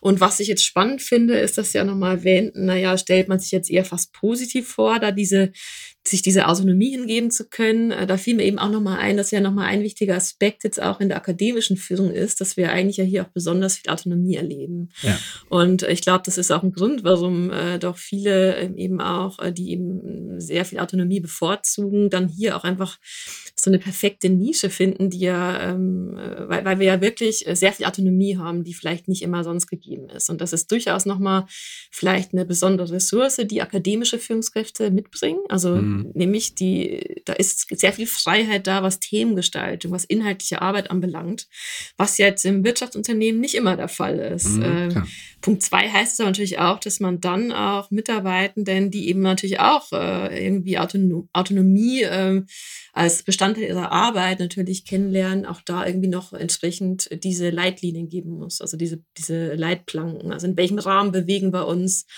Äh, wann wird es denn zu viel? Also man muss ja dennoch noch irgendwie dafür sorgen, dass die nicht im luftleeren Raum äh, irgendwie äh, ja ähm, sich da im Fortbewegen. Mhm. Und ähm, wollte noch mal erwähnen, dass Autonomie auf jeden Fall auch nochmal ein wichtiger äh, Fakt ist, äh, mit dem Führungskräfte in der Forschung eben gut umgehen müssen. Und ich sehe es als Ressource, aber vielleicht auch als Anforderung, äh, dass man das eben auch für Mitarbeitende so gestalten muss, dass es nicht sich anfühlt, als seien die jetzt hier laissez-faire gefühlt. Mhm. Wir sehen tatsächlich, okay, so eine passive Führung. Äh, also mal abwarten, was passiert, vielleicht nur dann ähm, Rückmeldung geben, wenn es wirklich schief gelaufen ist. Es wird auch noch in diesen passiven Cluster fallen ähm, ähm, all das, ähm, das, es kann Umstände geben, wo das vielleicht jetzt nicht ganz schädlich ist oder wo Personen sagen, ach, eigentlich merke ich das gar nicht so richtig. Und das wäre im Optimalfall jetzt bei, bei vielleicht Teams, die stark autonom arbeiten, diese Knowledge Workers, also Wissensarbeiter und Arbeiterinnen, die eigentlich gar nicht so wirklich eine Führungskraft benötigen. Mhm. Na, bei denen, äh, da wird es wahrscheinlich einfach keinen Effekt haben. Die werden es gar nicht so wahrnehmen. Äh, aber ich sage eben durchschnittlich über alle Berufsgruppen hinweg ist es eben auf jeden Fall äh, negativ. Und wir sehen aber hier schon, okay, Kontext spielt durchaus eine Rolle. Mhm. Ich wollte auch nochmal darauf hinweisen, was Sie eben erwähnt hatten, dass es ja vielleicht auch so sein kann, dass es Mitarbeitenden Möglichkeiten gibt. Ja. Äh, optimalerweise dann würde man aber eher so Empowerment-orientiert führen, also sprich äh, Mitarbeitende aktiv befähigen, mhm. zunehmend selbst eben Führungsaufgaben zu übernehmen und das wäre dann aber wirklich ein anderes Verhalten. Also Delegieren ist nicht laissez-faire Leadership. Mhm. Delegieren heißt, dass natürlich zum einen ähm, der, der Rahmen abgesteckt wurde und dass aber auch die Fähigkeiten äh, vermittelt wurden und auch die Motivation, hier selber in, in Führungsaspekte hineinzugehen. Oh, De Delegieren ist auch, so, auch, auch so, ein, so, ein, so, so ein Punkt, äh, was, glaube ich, ganz vielen Führungskräften ähm, schwerfällt, weil, weil ich, da wahrscheinlich dieser, dieser Machtverlust, Angst vor Machtverlust mit drin steckt. Mhm. Ne? Ähm, De Delegieren, also die Kunst zu delegieren, äh, aber trotzdem, ich sag mal, den Überblick zu haben äh, mhm. was aber letztendlich ja, das unterstützt jetzt das, was Sie sagten, ja auch, auch Vertrauen schafft. Ne? Ich gebe etwas mhm. ab und übergebe dir das, damit du das machst, weil ich glaube, dass du es kannst, sonst würde ich es dir nicht geben fände ich gut oder finde ich gut in mhm. dem Moment als Mitarbeiter und bin dann ja auch schon wieder in so einer konstruktiven Führungssituation drin. Ja, ähm, ein Aspekt, da würde ich gerne nochmal einhaken, ja, ein Aspekt, der entscheidend ist, ist das Thema Status und Sicherheit. Also man sieht durchaus, dass äh, Führungskräfte eben dann äh, vor allem eben Schwierigkeiten haben zu delegieren oder eben auf bestimmte Arten eben auch abzugeben und, und äh, zu befähigen und zu ja eben andere Mitarbeiter und Mitarbeiter eben zu entwickeln. Ähm, äh, wenn eine Statusunsicherheit vorliegt. Also zum Beispiel, wenn die Annahme besteht, dass man ersetzt werden könnte. Und das kann ja. natürlich objektiv oder subjektiv begründet sein, aber also ein guter Hinweis für, für Unternehmen, für Organisationen aller Art ist es, eben für Statussicherheit zu sorgen. Also hier nicht so ein äh, Stech mir in den Rücken und äh, so ein System ja. eben zu befördern, sondern äh, eben ganz klar ähm, transparent über ähm, Karrierewege ähm, zu entscheiden und einfach nicht so eine, so eine kompetitive Kultur dazu etablieren. Sie haben vorhin angefangen äh, zu sprechen über, über, über das Empfinden von Führungskräften. Und ich habe Sie da ganz böse abgewürgt, weil ich sagte, ich will später nochmal drauf zu kommen. Äh, aber ich halte mein Versprechen und komme jetzt darauf zu. Denn Sie haben nämlich was ganz Interessantes gemacht, wie ich finde, im Rahmen Ihrer Forschung. Auch hier nochmal äh, das Beispiel, was ich vorhin sagte, man, man googelt irgendwie und kommt zu guter Führung. Ähm, mhm. Häufig findet man jetzt, weiß nicht, irgendwie in der Welt oder im Spiegel findet man so, so Artikel darüber, äh, welche Auswirkungen hat äh, eine schlechte Führungskraft auf das das Team, auf die Mitarbeitenden. Was aber, mhm. was man aber selten findet, ist, welche Auswirkungen hat ein konstruktiver, also ein guter oder ein destruktiver, also ein schlechter Führungsstil auf die Führungskraft selbst. Und dazu haben Sie geforscht. Und mhm. da würde ich gerne einmal äh, na, genauer nachfragen, was haben Sie rausgefunden? Was haben Sie getan? Mhm. Ähm, ja, das ist äh, wirklich auch so ein Herzensprojekt, äh, denn äh, tatsächlich ist es so, dass Führungskräfte einfach kaum im Fokus sind. Und ich, ich finde jetzt vor allem seit auch der Pandemie ist da mhm. etwas mehr Fokus drauf, aber der ist immer noch relativ begrenzt. Äh, und, und was wir schon sehen, ist, dass natürlich Führungskräfte zum einen natürlich mehr Ressourcen haben als jetzt Mitarbeitende. Sie haben ja mehr Autonomie, mehr Entscheidungsmöglichkeiten, der Regel auch mehr Einfluss. Mhm. Zugleich aber natürlich auch mehr Demands, also mehr Anforderungen und ja, also von denen wird einfach erwartet, dass sie äh, eben äh, zum Beispiel ähm, ja äh, stabil sind, dass sie eben äh, gute Meinung zum bösen Spiel machen, egal wie schlecht der Schlaf war, egal welche privaten Themen vorlagen. Also da sehen wir schon, die Erwartungshaltung ist natürlich schon ungleich äh, größer und ich denke, es ist auch gerechtfertigt, aber umso wichtiger ist es eben auch auf die Führungskräfte zu schauen, zu überlegen, so benötigen die vielleicht auch eine besondere Aufmerksamkeit mhm. und, und vielleicht auch gekoppelt besondere Maßnahmen.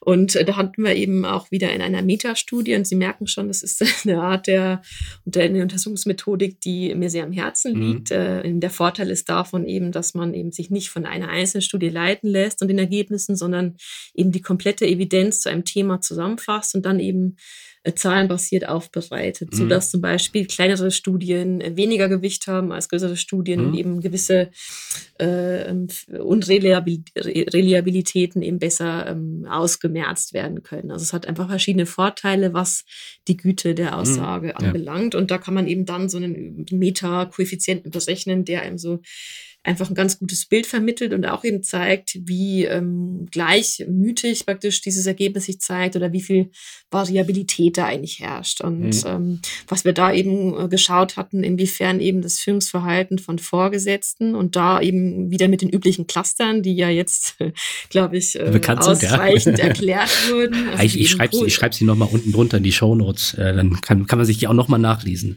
Klasse, genau, konstruktive und destruktive Verhaltensweisen, wie die eben mit dem eigenen Führungsverhalten in Zusammenhang stehen. Und da haben wir aber bewusst auch äh, praktisch eine zweiseitige Wahrnehmung äh, eingebracht. Das heißt, wir haben eben sowohl äh, den einen, die eine Richtung des Zusammenhangs als auch die andere Richtung des Zusammenhangs ähm, äh, mit, mit eingeplant, denn wir wissen am Ende ja nicht, was kommt zuerst. Das sind ja meistens eben Studien, die auf Basis von äh, Korrelationen äh, zustande kommen, mhm. wo wir also Kausalität nicht ableiten können. Und nur relativ wenige Studien äh, haben längsschnittliche Designs, also Arten der Untersuchung, die eben äh, zum einen das eine Konstrukt zuerst misst und dann äh, deutlich später vielleicht das zweite Konstrukt, und die meisten messen eben zeitgleich und das ist natürlich ein Problem, äh, dass wir nicht immer wissen, äh, okay, äh, was kommt jetzt zuerst. Und, und klar, die sind natürlich auch dann deutlich beeinflusst dadurch, dass sie zeitgleich äh, gemessen wurden. Mhm.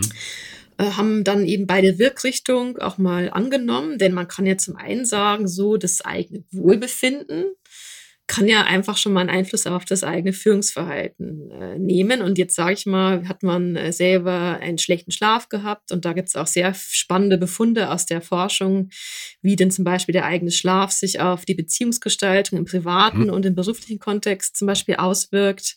Aber auch zum Beispiel habe ich einen Konflikt zu Hause, ähm, habe ich äh, ein Problem, äh, dann äh, kann es natürlich dazu führen, dass ich ähm, zu weniger äh, guten und mehr destruktiven Verhaltensweisen greife. Vor allem, wenn ich da vielleicht bestimmte Tendenzen schon aufweise oder äh, im, in der Organisation das in der Regel auch so gehandhabt wird, dass dann einfach zum Beispiel mehr Druck ausgeübt wird. Angenommen, hier ist eben ein Projekt, das äh, nicht gut läuft, da kommt Druck von oben, gibt die Führungskraft es dann einfach so weiter und macht dann einfach deutlich mehr Druck, äh, kostet es, was es wolle, oder versucht die eben konstruktiv damit umzugehen. Ähm, zeitgleich kann man aber auch natürlich annehmen, dass das eigene Verhaltensweisen dann wiederum einen Effekt auf das eigene Wohlbefinden nimmt. Denn äh, ich merke ja selbst in der Regel, also ich sage nicht immer, aber in der Regel, wenn ich jetzt auf eine Art und Weise geführt habe, die, die suboptimal oder sogar destruktiv ist, also Personen genießen das ja eigentlich selten, äh, destruktiv zu sein. Also das äh, ist das, ist das so? Psychopath ähm, also wenn die Person äh, mental gesund ist, würde ich davon mal ausgehen, ja. Ah, ja da, da, da würde ich aber gerne noch mal rein, äh, mhm. reingehen. Also äh, mental gesund, jetzt ist die Frage, was, was die Definition von mental gesund ist. Aber ähm, ich, ich habe das Gott sei Dank noch nicht erlebt, aber was man, was man immer wieder mal so, so, so mitbekommt, ist äh, halt diese Despotentypen, ne? Mhm. Despoten und Despotinnen-Typen, ähm, mhm. die, die ganz bewusst dieses, dieses Klima der Angst ähm, ähm, schaffen es aber trotzdem irgendwie schaffen, dass, äh, dass irgendwie eine gewisse Art von Produktivität in einem äh, Unternehmen stattfindet.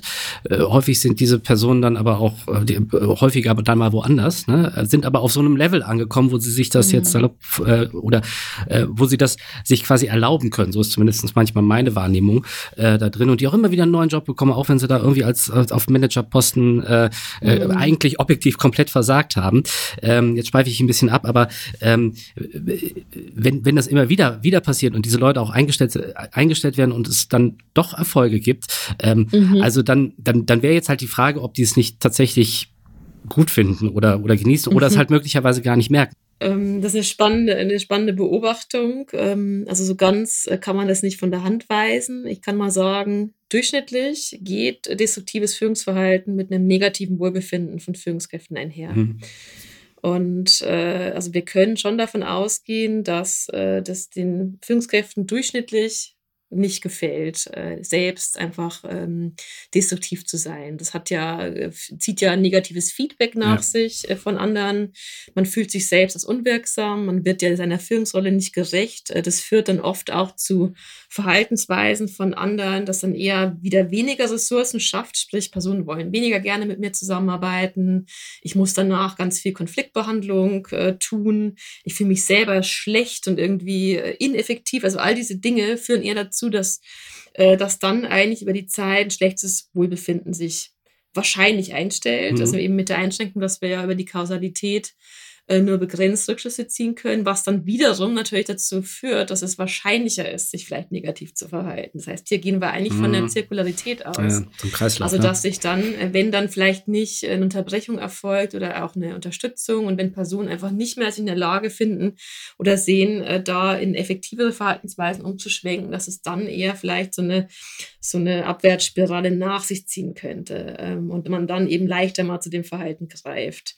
Spannenderweise, und das wollte ich ich vielleicht noch mal ganz kurz erwähnen, äh, bevor wir dann in diese ähm, Dark Triad, also die, die dunkle Triade mhm. einsteigen, äh, ist es aber, dass äh, spannenderweise das passive Verhalten, das ja auch als destruktiv jetzt für Mitarbeitende ja. ähm, charakterisiert ist, zwar auch eher negativ wirkt, aber deutlich weniger stark, als es eben für Mitarbeitende ist. Mhm. Das heißt, äh, das ist natürlich viel Ressourcen schon, schon ja, wenn klar. ich mal einfach die Beine hochlege, die Füße hochlege und, und einem meinem Führungs äh, Auftrag nicht ganz nachkomme. Ähm, gleichzeitig bin ich ja irgendwie da. Also da kann man sich äh, selber wahrscheinlich nicht ganz so äh, äh schlecht danach fühlen, auch wenn es aber natürlich für Mitarbeitende wirklich deutlich negativ ist. Das heißt aber, äh, nach aktiv destruktivem Verhalten fühlen Personen sich, und, und das zeigen eben auch die wenigen Studien, die eben auch so einen Längsschnitt haben, fühlen die sich schon schlecht. Das ist nichts, was man in der Regel genießt.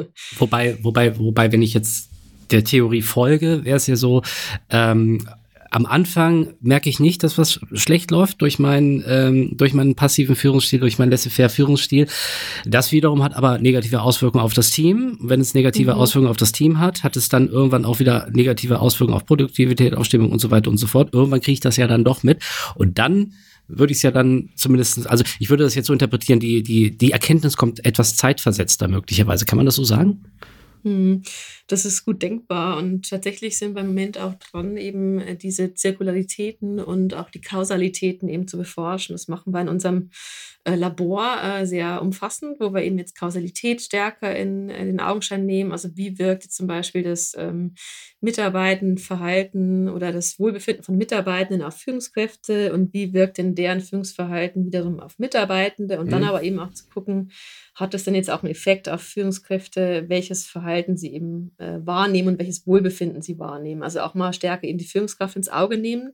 Aber es ist durchaus denkbar, dass es eben über die Zeit bei passiven Führungskräften auch kommt. Also da brauchen wir einfach noch mehr Längsschnittstudien und mhm. es wäre eine spannende Studienidee auf jeden Fall, äh, das eben noch äh, fortzusetzen. Aber ja, es ist sehr, sehr denkbar. Ja. Ähm, wovon ich aber nicht so stark ausgehen würde, ist, dass jetzt eine Person, die in der Regel passiv führt, dann in aktiv-destruktives Verhalten umschlagen würde. Okay. Also auch das wäre nochmal mhm. ein spannendes Forschungsgebiet, aber das ist schon nochmal auf einem ganz anderen Level und irgendwie auch nochmal sehr anders von der Art des Verhaltens.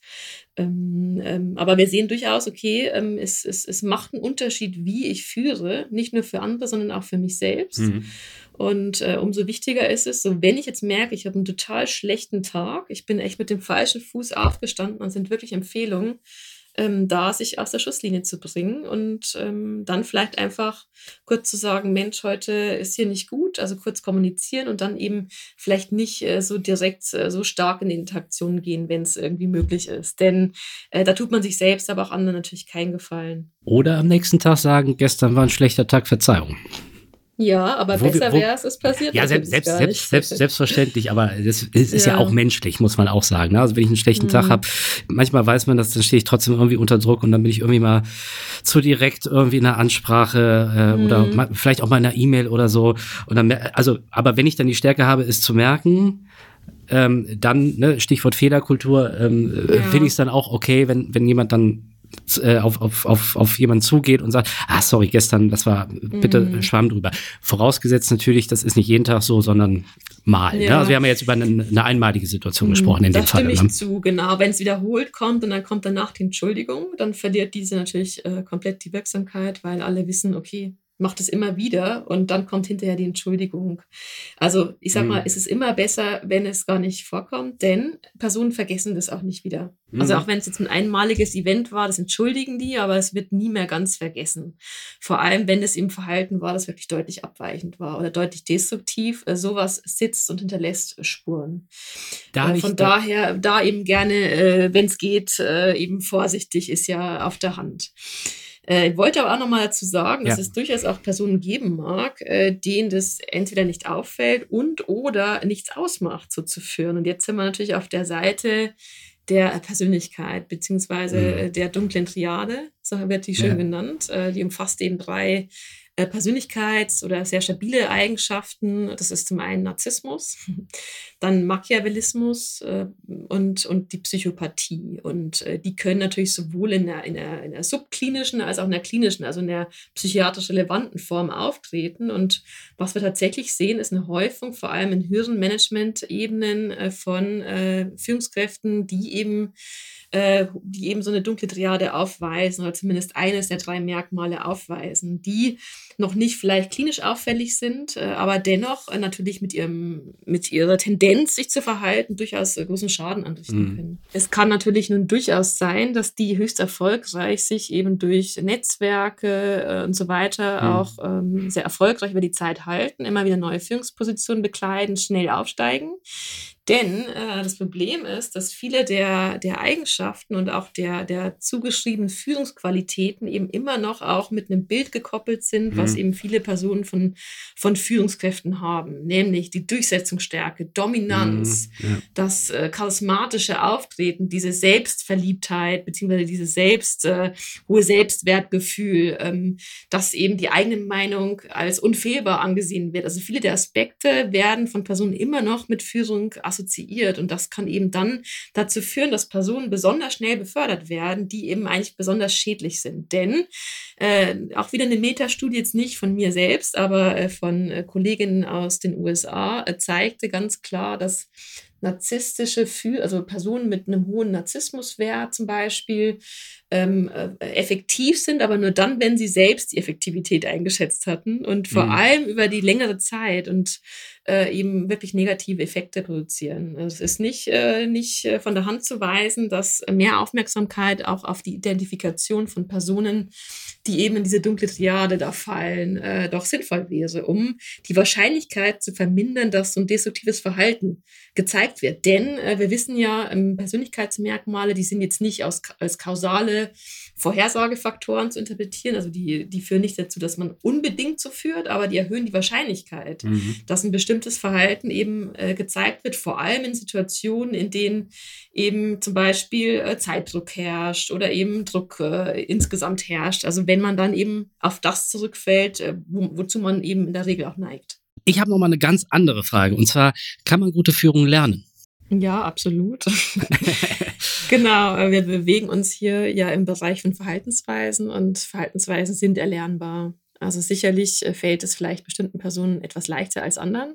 Mhm. Zum Beispiel Personen, die schon bestimmte äh, Merkmale, Persönlichkeitsmerkmale mitbringen, bestimmte Ausprägungen, zum Beispiel ein hohes Charisma oder eben auch eine starke Extraversion, die werden sicherlich leichter als Führungskräfte wahrgenommen und, und werden es dementsprechend vielleicht etwas leichter haben, da in den Austausch zu gehen und, und äh, da mit einer Präsenz eben aufzutreten. Aber der Vorteil eben an dem Fokus auf Verhaltensweisen ist, dass Verhaltensweisen erlernbar sind und von daher ist es auf jeden Fall erlernbar. Mhm.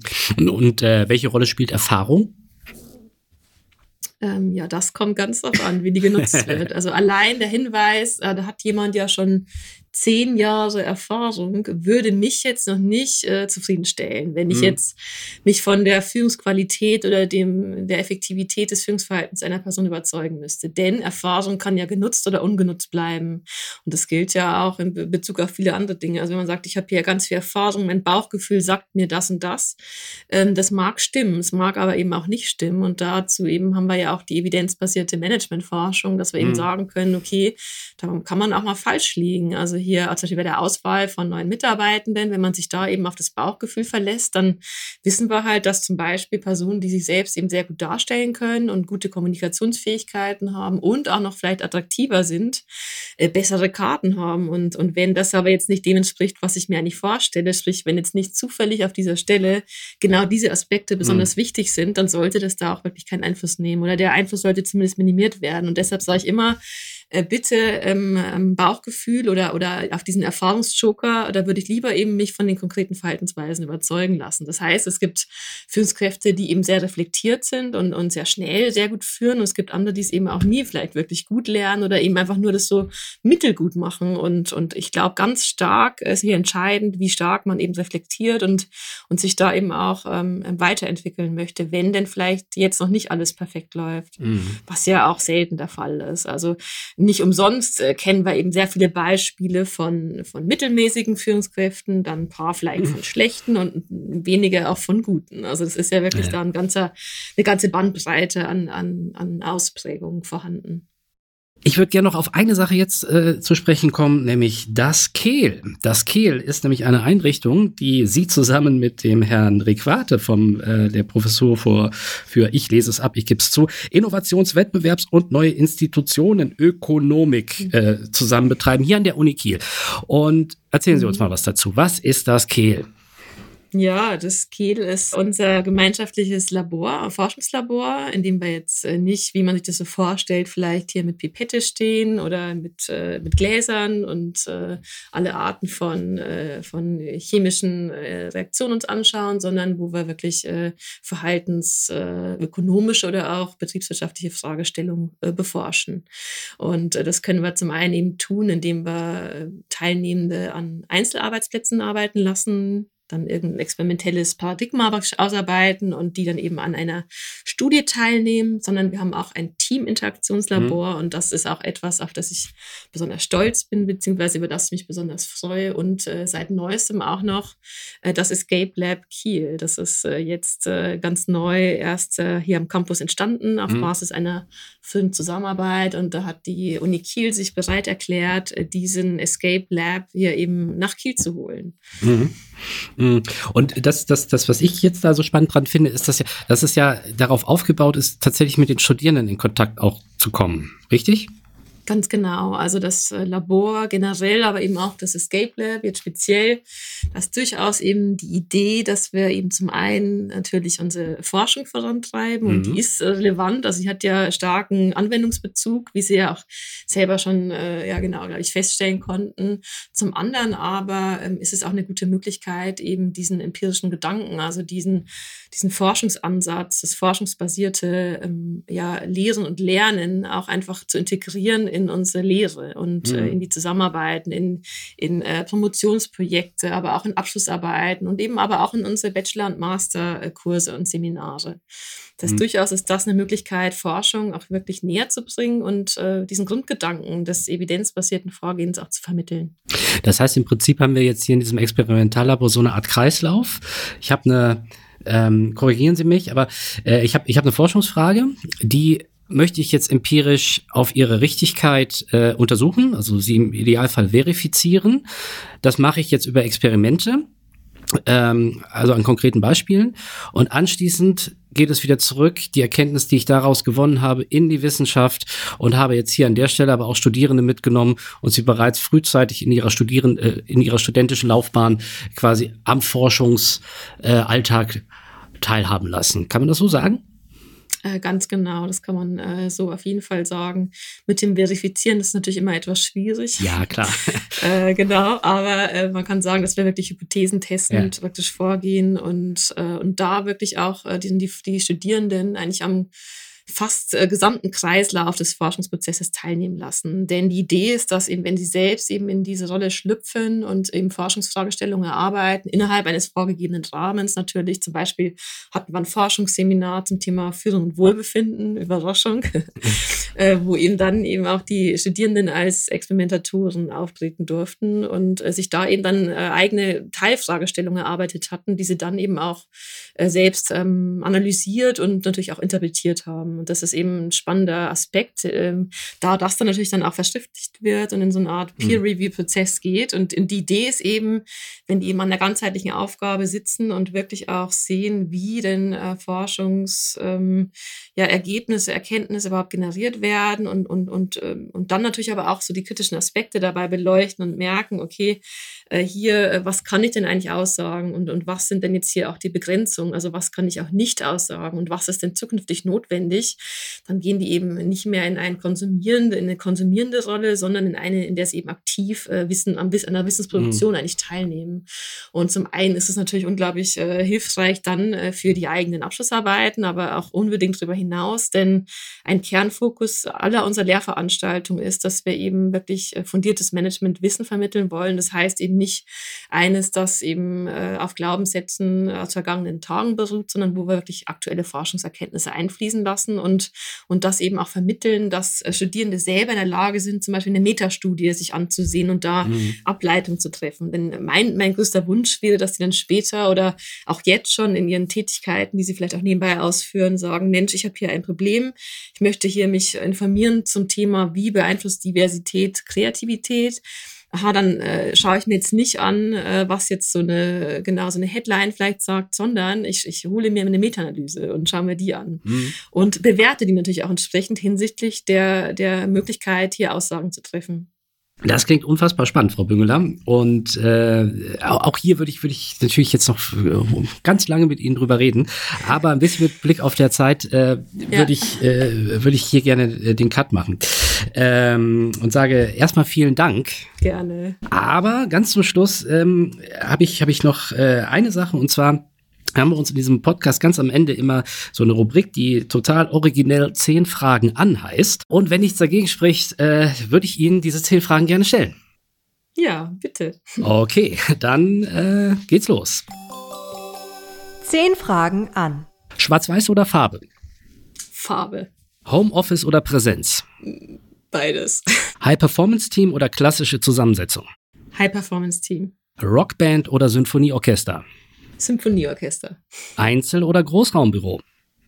Einzel. Wenn Sie nicht in der Wissenschaft arbeiten würden und sich mit dem Thema Führen auseinandersetzen würden, dann? Wäre ich in der Beratung oder als Coach tätig? Audi oder Sprottenflotte? Lastenrad. E-Mail schreiben oder telefonieren? Äh, ganz klar E-Mail. Weißbier oder Pilz? Weißbier. Never change a winning team oder regelmäßig frischer Wind? Never change a winning team. Zehn Fragen an. Ja, liebe Hörerinnen und Hörer, das war eine weitere Ausgabe von Wissenschaft Dialog, dem CAU Podcast. Heute bei uns zu Gast Frau Professorin Claudia Büngeler. Und äh, wenn Ihnen dieser Podcast gefallen hat, wenn Sie Anregungen haben, schreiben Sie uns gerne an podcast.uni-kiel.de. Jede Kritik ist willkommen. Und bis dahin verbleibe ich mit einem freundlichen Moin und sage auf Wiederhören.